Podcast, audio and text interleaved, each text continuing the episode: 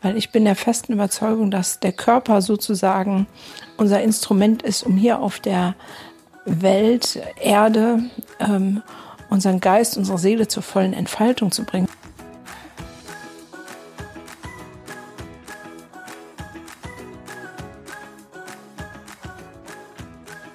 Hallo und herzlich willkommen zu meinem Podcast. Mein Name ist Gunda Frei und dies ist der Podcast Entwicklungssprünge.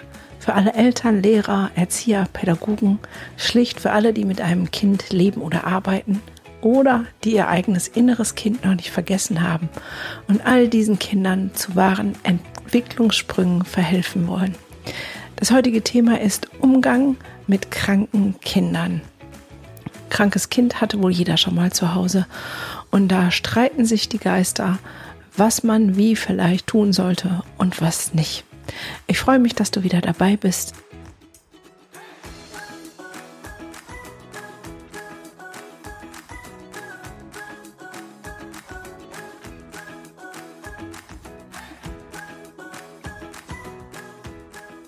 Schön, dass du wieder eingeschaltet hast. Kranke Kinder. Das ist natürlich so ein Thema und ich glaube, es ist natürlich ganz klar altersspezifisch anders zu handhaben. Heute Morgen bin ich in die Praxis gefahren mit 2 kranken Kindern zu Hause. Der eine fast 14 und der andere 17. Der Große war schon am Montag kurz zum Arzt gegangen, da hieß es noch irgendwie Erkältung und am Dienstag ist er zur Schule gegangen, aber eher wieder nach Hause gekommen und der Kurze ist auch eher nach Hause gekommen. Und heute sind sie dann beide zu Hause geblieben. Und klar war, sie gehen zum Arzt. Und sie gehen ohne Mutti zum Arzt. Warum war das so klar? Weil wir eine Kultur darin etabliert haben. Ab einem gewissen Alter habe ich das etabliert, dass sie, wenn sie sagen, sie fühlen sich nicht so gut, dass sie einen Tag zu Hause bleiben können und am zweiten Tag sie spätestens zum Arzt gehen, um zu überprüfen, ob da wirklich was ist. Das nimmt mir auf der einen Seite auch die Verantwortung und dieses immer überlegen, sind das jetzt Bauchschmerzen, weil er mal nicht zur Schule möchte oder sind es echte Bauchschmerzen oder sind es vielleicht Stressbauchschmerzen, diesen Teil der Stressbauchschmerzen, den kläre ich natürlich immer als erstes ab und frage nach, gibt es irgendetwas, was dir Bauchschmerzen bereitet, im wahrsten Sinne des Wortes, also in Form von Ärger in der Schule, Ärger mit anderen Kindern, Unwohlsein von der Klassenarbeit oder sonst was.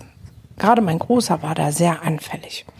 Bei meinem Kurzen ist es eher, dass er zu viel Mist gefuttert hat, hätte ich jetzt beinahe gesagt, also zu viel Weißbrot und Süßigkeiten, die dann auch einmal zur Verstopfung und damit zur Bauchweh führen. Da ist die Abklärung über einen Arzt dann ganz einfach. Ist es eine Magen-Darm-Sache oder ist es einfach, schlechte Ernährung? So hätte ich das beinahe gesagt.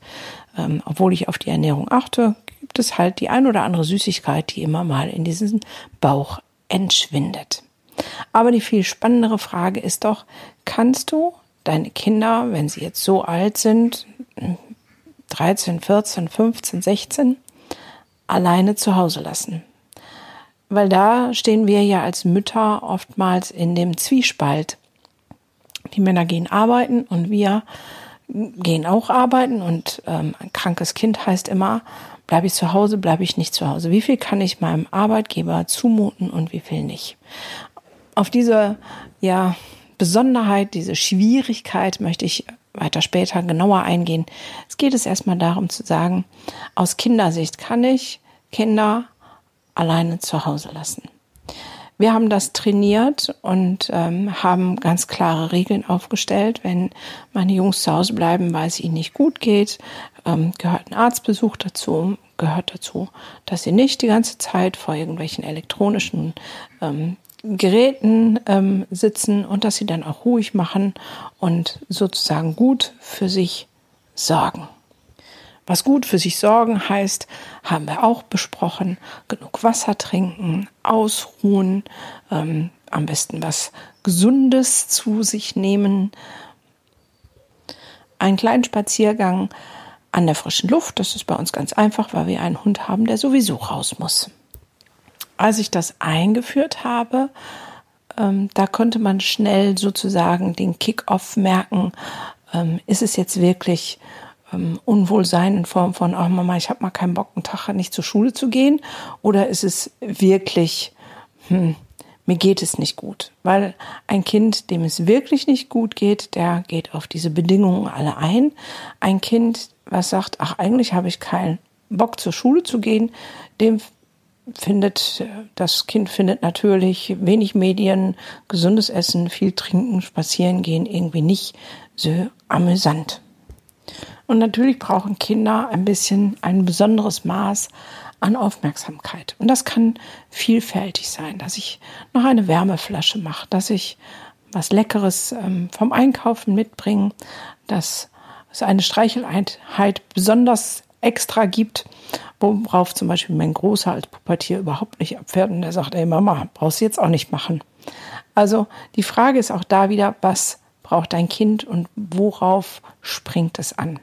Jetzt sind meine Jungs schon relativ groß und darin selbstständig und die Erkältung ist dann irgendwie eine Lungenentzündung geworden, wo dann die Absprachen noch klarer waren in Form von, nee, es bleibt wirklich bei dem Spaziergang und ansonsten hältst du mal Ruhe ein und bist nicht so viel on Jöck.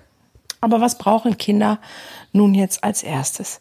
Als erstes glaube ich, dass sie brauchen, dass sie darin ernst genommen werden. Das heißt, ich nehme erstmal jeden Bauchschmerz, jeden Halskratzen, jedes mir ist nicht gut ernst. Und ich glaube, dass es überhaupt kein Problem ist, dass wenn ein Kind mal einen Tag zu Hause bleibt, auch wenn es vielleicht nicht todkrank ist, sondern einfach mal sich nicht so wohlfühlt.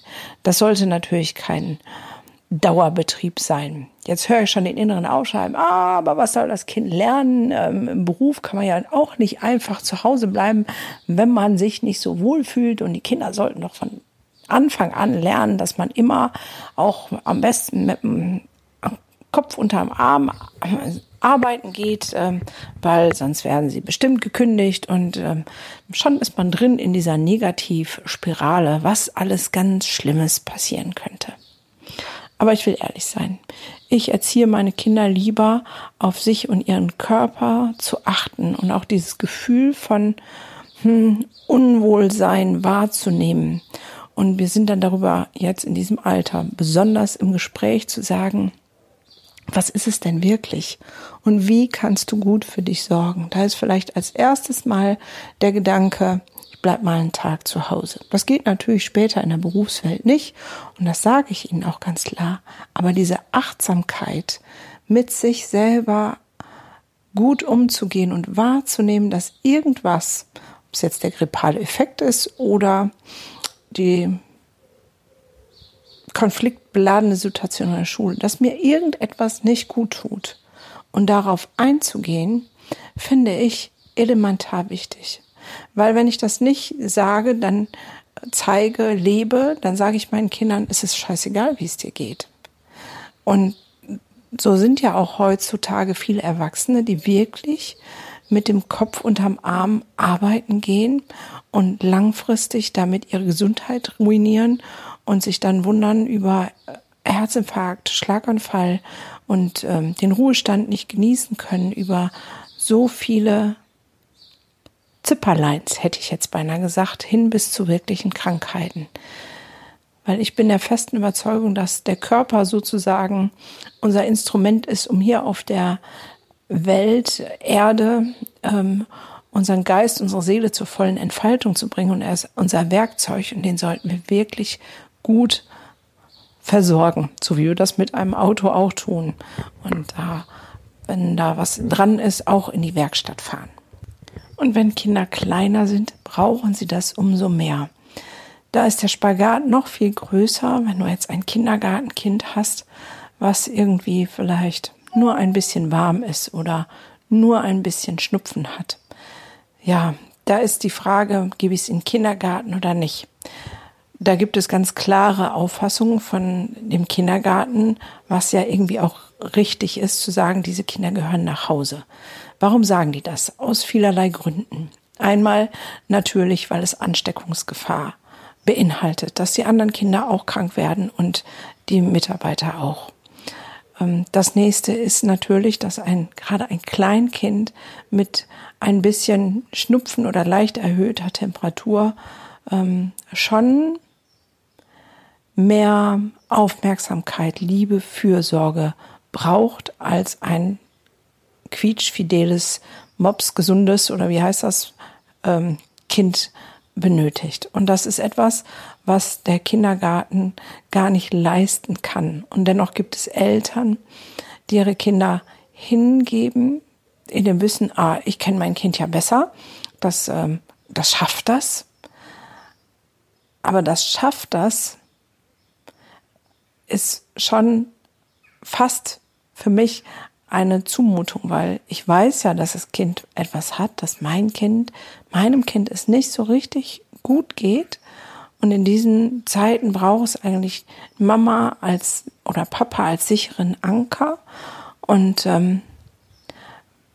wenn ich dann sage, und du gehst trotzdem in den Kindergarten, dann gebe ich genau das gleiche Signal, was ich gerade bei den älteren Kindern besprochen habe, nämlich, dass ja, das egal ist, dass man auch mit dem Kopf unterm Arm in den Kindergarten gehen kann und arbeiten gehen kann, dass der Körper, der eigene, nicht so wichtig ist. Das heißt, bei solchen Dingen ist für mich immer die Frage, welches Signal gebe ich meinem Kind? Natürlich kannst du jetzt sagen, ja, ich gebe doch meinem Kind das Signal, es ist groß und es ist stark und es schafft das. Aber muss man etwas schaffen, was eigentlich über die eigenen Kräfte in dem Moment hinausgeht? Ist das wirklich etwas Gutes und Sinnvolles? Ich bin immer dafür, Kinder zu unterstützen und zu sagen, ja, du bist groß, du bist stark, du schaffst das. Da, wo sie ihre Komfortzone erweitern, wo sie vielleicht mal von einem Mäuerchen springen, was ein bisschen höher ist, wo sie sich etwas zutrauen, was sie sich vorher nicht zugetraut haben. Mal einen Nagel mit dem Hammer in ein Brett hauen. Ja, du bist groß, du bist stark, du schaffst das unbedingt. Aber da, wo es um das Unwohlbefinden geht, um die Wahrnehmung meines eigenen Körpers und die Wahrnehmung meines Bedürfnisses, wenn ich dann sage, du bist groß, du bist stark, du schaffst das, sage ich eigentlich, dein Körperbedürfnis ist unwichtig. Du bist so groß, du bist stark, dass du das einfach ignorieren kannst. Du musst darauf nicht eingehen. Oh, du hast nur leicht erhöhte Temperatur, bist nur ein bisschen matschig. Macht nichts, du schaffst das trotzdem. Ich möchte so ein Signal meinem Kind nicht mitgeben. Kinder sind viel feinfühliger, als wir manchmal annehmen und denken. Und die nehmen viel mehr auf, als wir oftmals verstehen. Die haben so ein feines Gespür für das, wie wir etwas leben und adaptieren das, und aber auch so ein feines Gespür für sich selbst. Und wenn wir denken, ach, das ist doch nichts, dann heißt das noch lange nicht, dass da wirklich nichts ist, weil ich gucke ja nur mit meiner Brille drauf. Ich mag da eine Geschichte erzählen von einem kleinen Jungen, der zu mir in die Praxis kam zur Testung, ob er denn ADHS hat, also so ein hyperkinetisches Kind ist. Und ich habe nichts gefunden, was darauf hinweist, außer dass er halt sehr aktiv ist und an gewissen Stellen, würde man sagen, hyperaktiv. Und ich habe mit den Eltern gesprochen, habe gesagt, gab es irgendwas, belastende Ereignisse, so. Nein, da war nichts, da war nichts.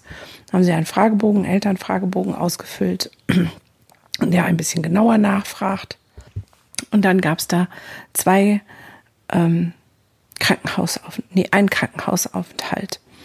Und da habe ich gesagt, wie war das denn da? Nee, alles super, hat er gut mitgemacht und war gar kein Problem im Krankenhaus. Ich sage, okay, dann sagen Sie mir doch trotzdem nochmal, warum ist er denn überhaupt ins Krankenhaus gekommen? Was war da passiert?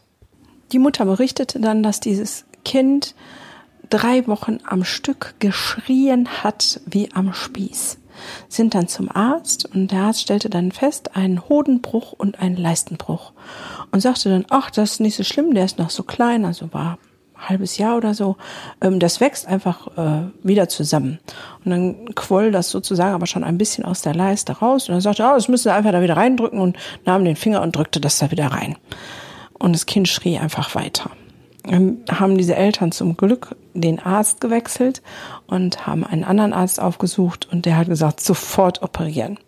Das Kind wurde operiert und danach weinte es nicht mehr. Das heißt, die Mutter hatte vollkommen recht. Operation, Krankenhausaufenthalt war kein Problem. Aber die Zeit davor, die war in diesem kleinen Körper gespeichert als enormer Stress. Enormer Stress. Und dann denken wir, glaube ich, ganz oft, naja, der war so klein, das erinnert der nicht mehr. Ja, kognitiv erinnert er das nicht.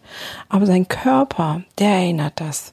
Und es gab eine Schlüsselsituation, die zeigte, wie das, also warum und wie und wo er das sozusagen gespeichert hat, weil da war er so dann 4, 5 Jahre, erzählte dann die Mutter auf Nachfragen.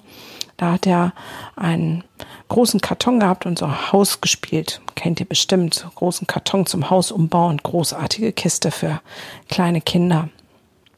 Und er machte so eine ruckartige Bewegung mit dem Kopf und dann hat er so ein Ziehen im Hals. Das kennt ihr bestimmt, wenn man mal so ruckartig bewegt und dann da irgendwie wie verdreht.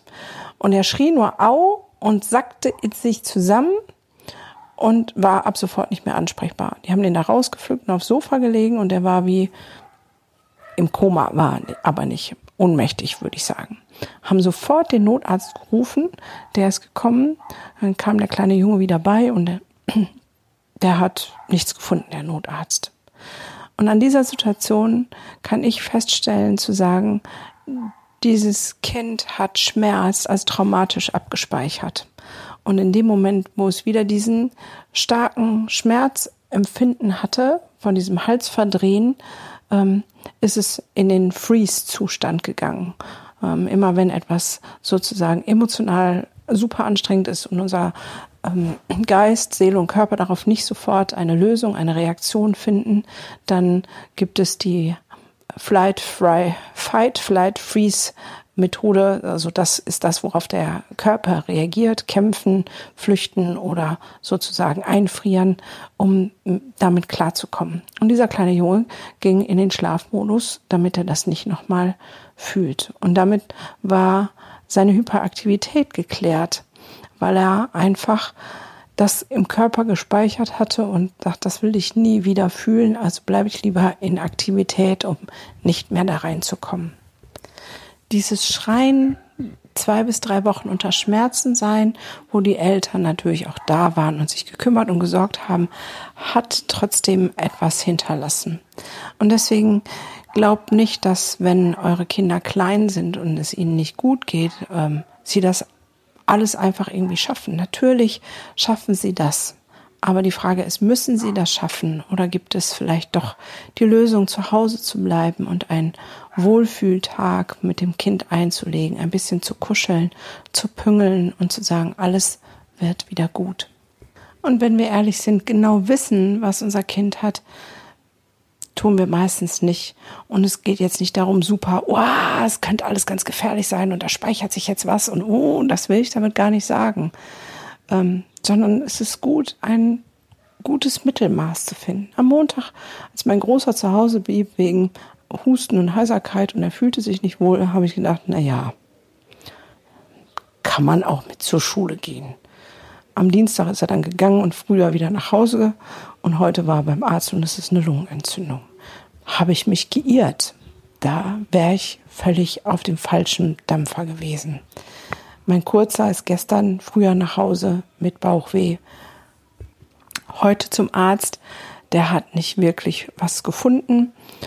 Ich mache dann immer so eine Skala von 0 bis 10, wie hoch sind die Bauchweh. Heute Morgen waren es noch 5 und dann sage ich, na gut, mit 5 bleibst du zu Hause, aber dann gehst du zum Arzt. Der hat nichts gefunden und heute Nachmittag kam er dann so um die Ecke, Mama, darf ich zum Fußball? Und sage ich, hey, du warst heute nicht in der Schule, so kannst du doch nicht zum Fußball. Und dann sagt er so, doch, mir geht's aber viel besser. Ich sage, ja, aber wenn du heute zum Fußball gehst, gehst du morgen auch auf jeden Fall wieder zur Schule.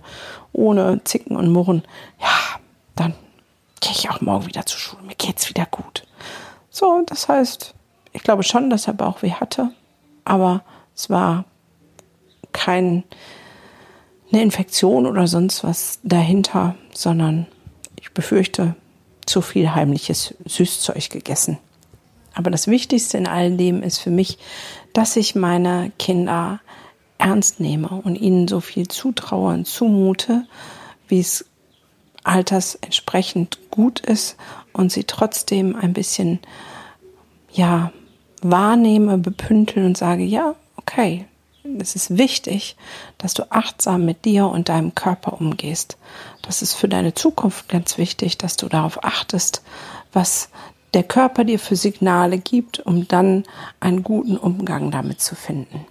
Weil wenn sie das als Kinder nicht lernen, ist es im Erwachsenenalter so unfassbar viel schwerer, das zu lernen. Und ich weiß, dass das für berufstätige Mütter schwer ist, da die richtige Waage zu finden, da ja auch ein Arbeitgeber schon mal sagt, jetzt reicht's aber. Aber ich glaube auch da, oder meine Erfahrung ist da mit allen Müttern und Eltern, mit denen ich gesprochen habe, dass Offenheit und klare Ansagen, das Besprechen auch bei Arbeitgebern immer großes Verständnis hervorrufen. Also sei mutig und bringe deinen Kindern bei, achtsam mit sich selbst zu sein. Und wenn du das nicht kannst, dann frag dich mal, wie achtsam du mit deinem eigenen Körper bist und wie viel Symptome und Unwohlbefinden du selber übergehst. Dann darfst auch du an der Stelle noch was lernen.